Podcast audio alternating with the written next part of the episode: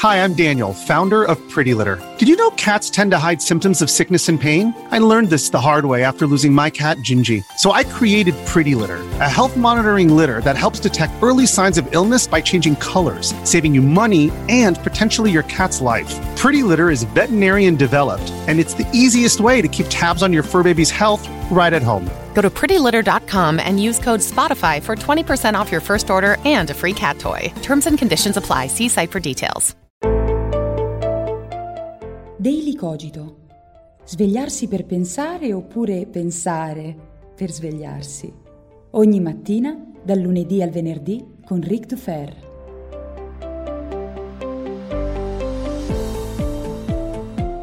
Buongiorno a tutti e bentornati pure quest'oggi nel podcast con il minor coefficiente di zombificazione del mondo. Questo è Daily Cogito e io sono Ric Dufer e oggi parliamo di passato, memoria, di nostalgia, parole che ci fanno sentire coccolati, al sicuro, che ci tengono al caldo però forse con questo clima non è la parola giusta. Beh, insomma, comunque, quando pensiamo al passato, a quello che sta alle nostre spalle, anzi, quello che pensiamo stia alle nostre spalle, ci sentiamo rassicurati molto di più rispetto a quando pensiamo a ciò che c'è, al presente o ancora meglio a quello che ci aspetta, al futuro imperscrutabile, perché abbiamo la sensazione che nel passato tutto quanto sia già tutto dato e quindi siamo al sicuro perché sappiamo che cosa c'è. In realtà, come vedremo, noi sappiamo pochissimo del passato, ma se vuoi fare una fortuna, diventare straricco, importante, famoso, meraviglioso, beh, uno dei modi perfetti è trovare la maniera di far tornare giovani le persone, quell'illusione, l'illusione di poter immergersi nel passato. Il mercato della nostalgia, quello di cui discutiamo oggi, è il più fiorente del mondo e continuamente ci fornisce elementi per sentirci rassicurati in un passato che stiamo inventando proprio in questo momento. Benvenuti a tutti in questo episodio e prima di cominciare l'argomento di oggi vorrei annunciare che è stato pubblicato sul mio sito ricdufer.com o riccardodalferro.com il bando di partecipazione per il prossimo numero della mia rivista di filosofia e pop Philosopher So Good.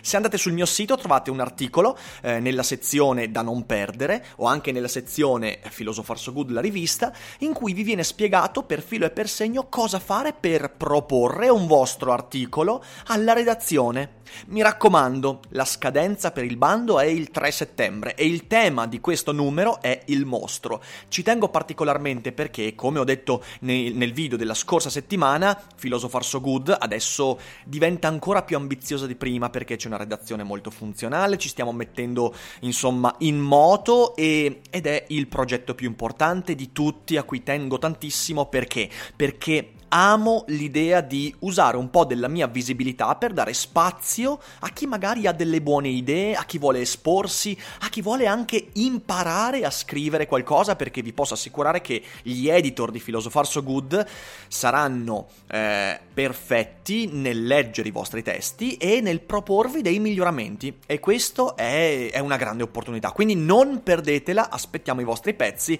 È solo da 2-3 giorni che è pubblicato, ma già i primi articoli hanno iniziato ad arrivare, quindi partecipate. Ma adesso non perdiamo tempo e veniamo a noi, il mercato della nostalgia. Vedete, io sono un grande appassionato, un fan della Nintendo, da sempre. Io ho avuto all'età di 7 anni il mio primo Nintendo, il Nintendo Entertainment System, la prima console, e da allora ho sempre avuto in casa qualcosa di Nintendo, dal GameCube al Nintendo 64. Il Nintendo 64 è stato l'oggetto su cui ho fondato la mia educazione adolescenziale, ve lo giuro, eh, e poi la Wii, la Wii U, e io ho sempre amato, sempre amato, il loro modo di raccontare, di mostrare, il loro modo di intendere l'arte, l'immagine, la narrazione e anche il loro modo di divertire. Perché trovo che i giochi Nintendo siano fantastici tanto per i bambini quanto per gli adulti. E la loro grande forza è proprio il saper giocare sulla nostalgia, però non solo. Se riescono a catturare l'attenzione dei bambini di oggi è perché poi i giochi non, non hanno soltanto quell'elemento, ma la nostalgia, beh, per Nintendo è uno dei core business principali. Ecco, io in questi giorni ho fatto un piccolo investimento, ho comprato una Nintendo Switch dal momento che l'ho trovata proprio nuova ma in offerta incredibile, venduta da un privato, ho detto non posso farmela scappare questa cosa, perché poi viaggiando tanto è bello avere con sé un oggetto che magari in treno, in viaggio, durante i momenti di attesa puoi usare per svagarti. E e in questi giorni sto raccontando a tutti quanto, per esempio, Mario Odyssey, che sto giocando ed è un capolavoro totale, mi stia riportando indietro nel tempo, mi stia facendo rivivere momenti dell'adolescenza, mi stia facendo riassaporare delle cose che ricordo vividamente con Super Mario Galaxy e prima Mario 64 e prima Super Mario Bros. del, uh, del Super Nintendo, Super Mario Bros. 3, eccetera, eccetera e quindi sto raccontando a tutti queste cose e in realtà io sto mentendo. E perché sto mentendo? Beh, perché in realtà la fruizione di questo gioco Mario Odyssey in questo momento sta producendo questi miei, miei ricordi, ma non corriamo troppo. Vedete, io se proprio volessi essere completamente onesto con me stesso, dovrei ammettere in maniera cinica e lucida che non ho idea di chi sia il Ric Dufer tredicenne. Cioè io non ho la minima idea per esempio, come ci racconta anche Borges in alcuni suoi racconti, quando narra del, dell'incontro del Borges ottantenne con il Borges ventenne, io non so neanche se riuscirei a riconoscermi. Forse sì, forse perché ho le foto, ho in mente come ero da piccolo, però se dovessi solo parlare con il me stesso tredicenne, eh, probabilmente non ci sarebbe proprio niente di cui discutere, non ci riconosceremmo. Sarebbe quasi impossibile per tanti motivi. In primo luogo perché io sono un individuo fondamentalmente diverso, cioè eh, io non sono una linea continua dal me stesso tredicenne al me stesso 32enne. Sono passati 19 anni e io sono completamente diverso nei desideri, nei modi di parlare, nelle paure, eh, ovviamente nell'aspetto fisico, ma, ma, in tutto quello che è la mia psicologia, il mio modo di relazionarmi ad emozioni, agli altri, eccetera, eccetera. Le, ovviamente le esperienze e quant'altro, non necessariamente un individuo migliore. Oddio, se ripenso alle poche cose che ricordo di me tredicenne, forse oggi sono un po' migliore come individuo, e vabbè, questo però lo lasceremo giudicare agli altri. In secondo luogo, e questo è ovviamente fortemente correlato al primo punto, la mia memoria è fallace. Ma voi lo sapete che, per esempio, eh, nel dibattito eh, giurisprudenziale eh, nei paesi anglosassoni, soprattutto negli Stati Uniti, ormai si sta revisionando, revisionando enormemente il ruolo dei testimoni oculari? Perché le ricerche neurobiologiche degli ultimi decenni dimostrano chiaramente che i ricordi, la memoria, soprattutto la memoria di cose emotivamente molto forti, come per esempio assistere a un omicidio, a una violenza, la memoria è non è soltanto lacunosa, non è neanche un colabrodo, è proprio una terra devastata, cioè la memoria è tutt'altro che lineare, razionale, la memoria è qualcosa di estremamente difficile da maneggiare, perché molto spesso noi quelli che intendiamo ricordi non sono ricordi di esperienze, ma sono per esempio frammenti di ricordi di un'esperienza che sono andati a connettersi a frammenti di un altro ricordo, di un'altra esperienza. E io nella mia testa involontariamente ho messo insieme queste due cose.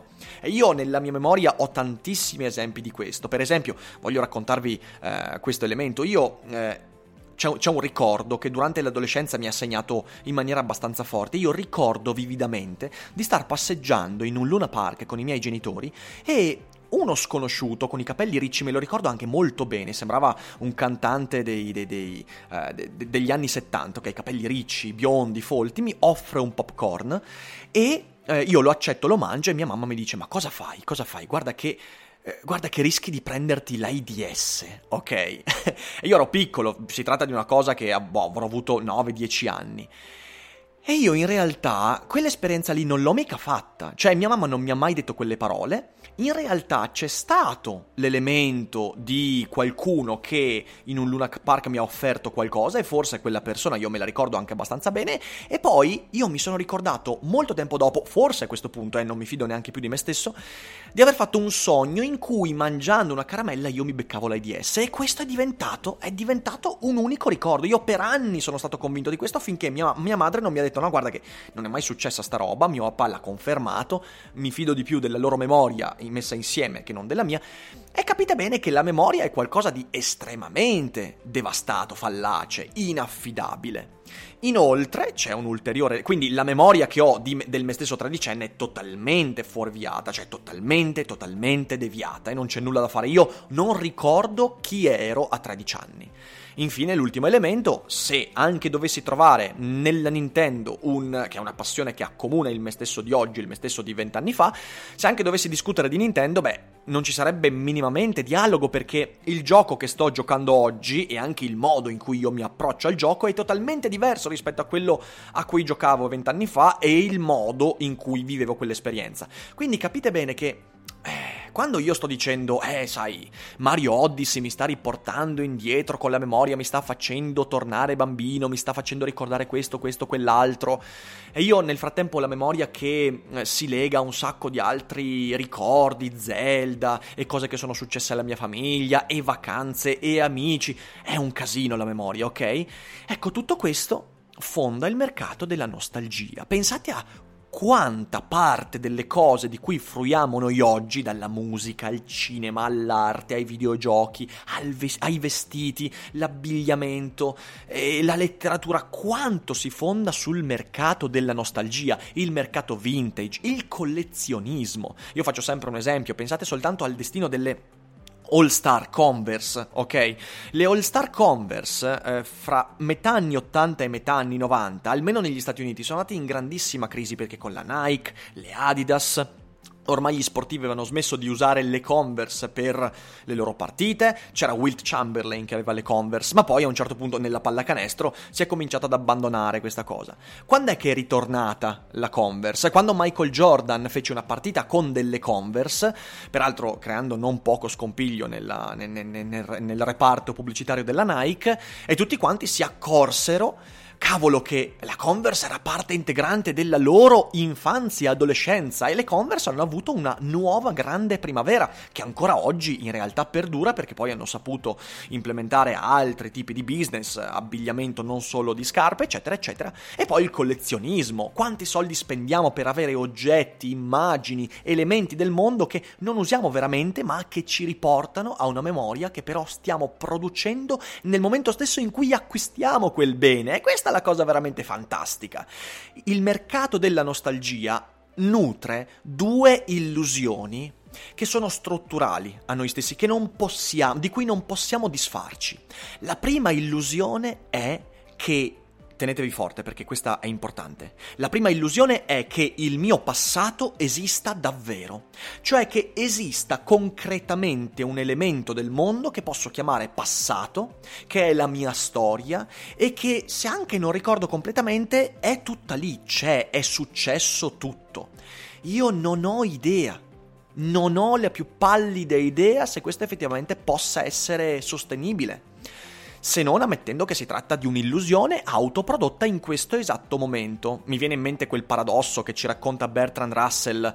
Eh, come faccio io a provare che il mondo ha effettivamente 14 miliardi di anni, che la Terra ha 4 miliardi di anni e mezzo?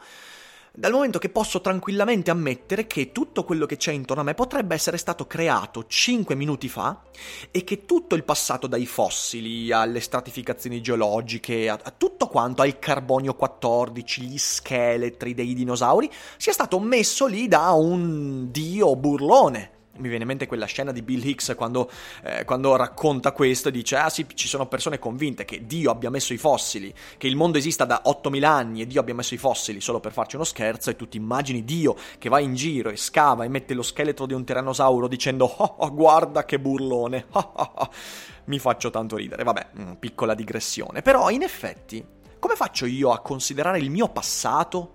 Qualcosa che non c'è di cui non ho esperienza.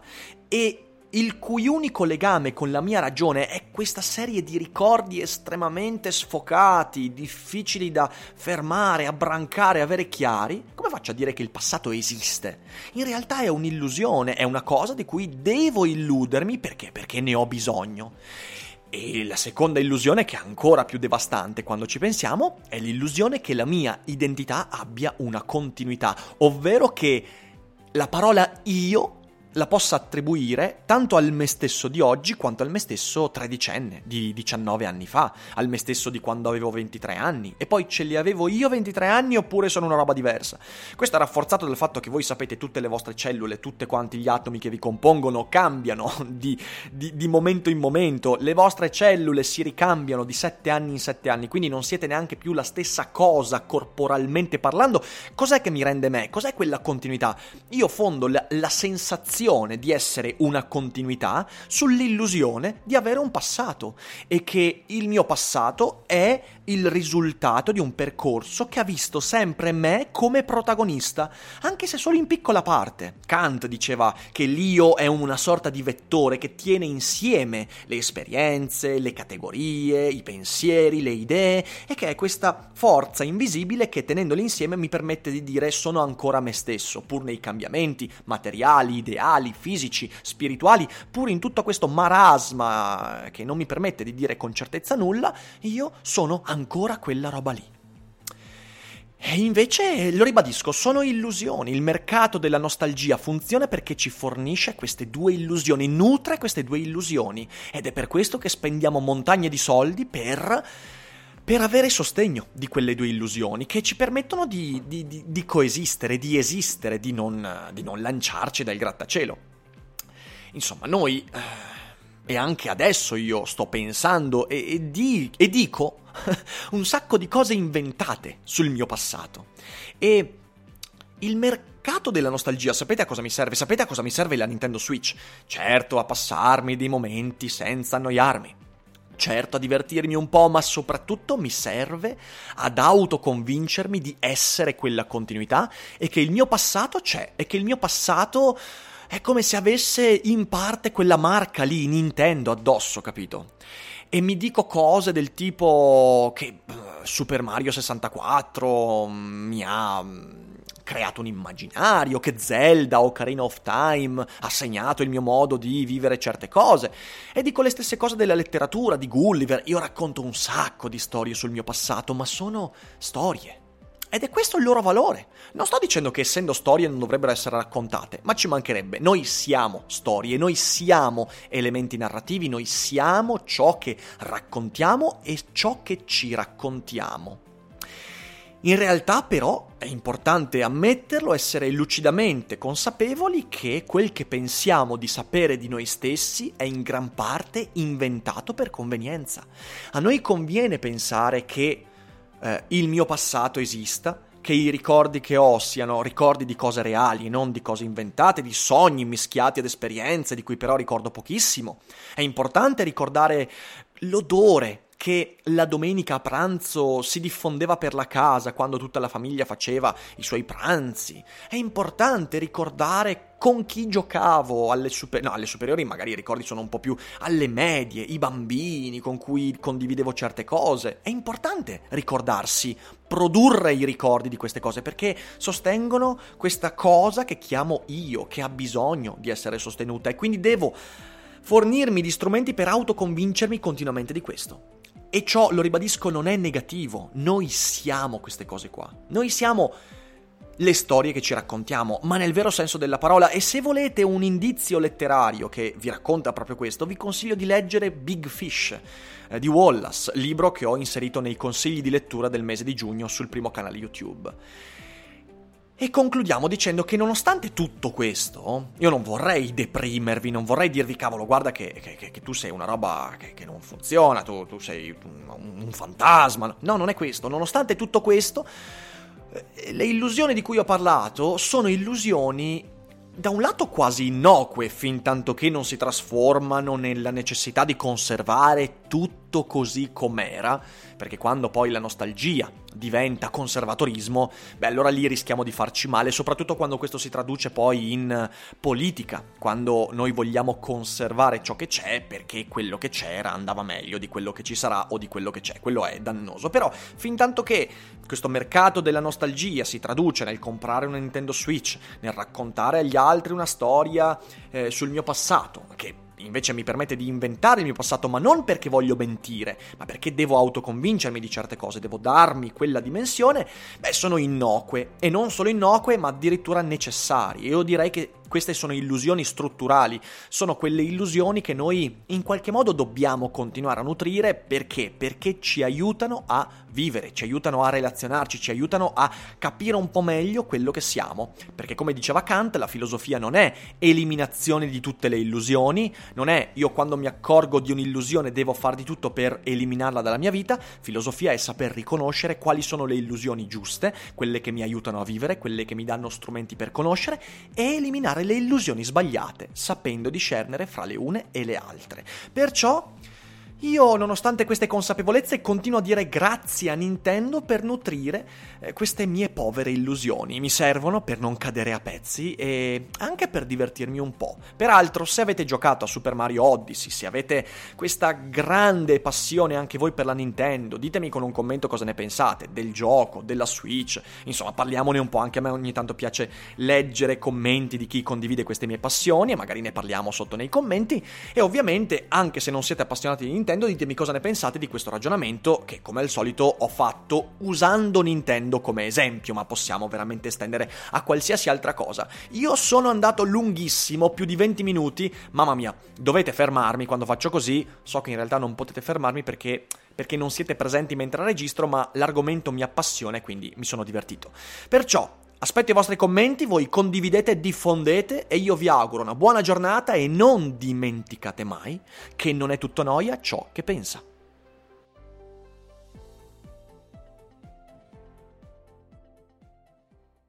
I'm Sandra, and I'm just the professional your small business was looking for. But you didn't hire me because you didn't use LinkedIn jobs. LinkedIn has professionals you can't find anywhere else, including those who aren't actively looking for a new job but might be open to the perfect role like me.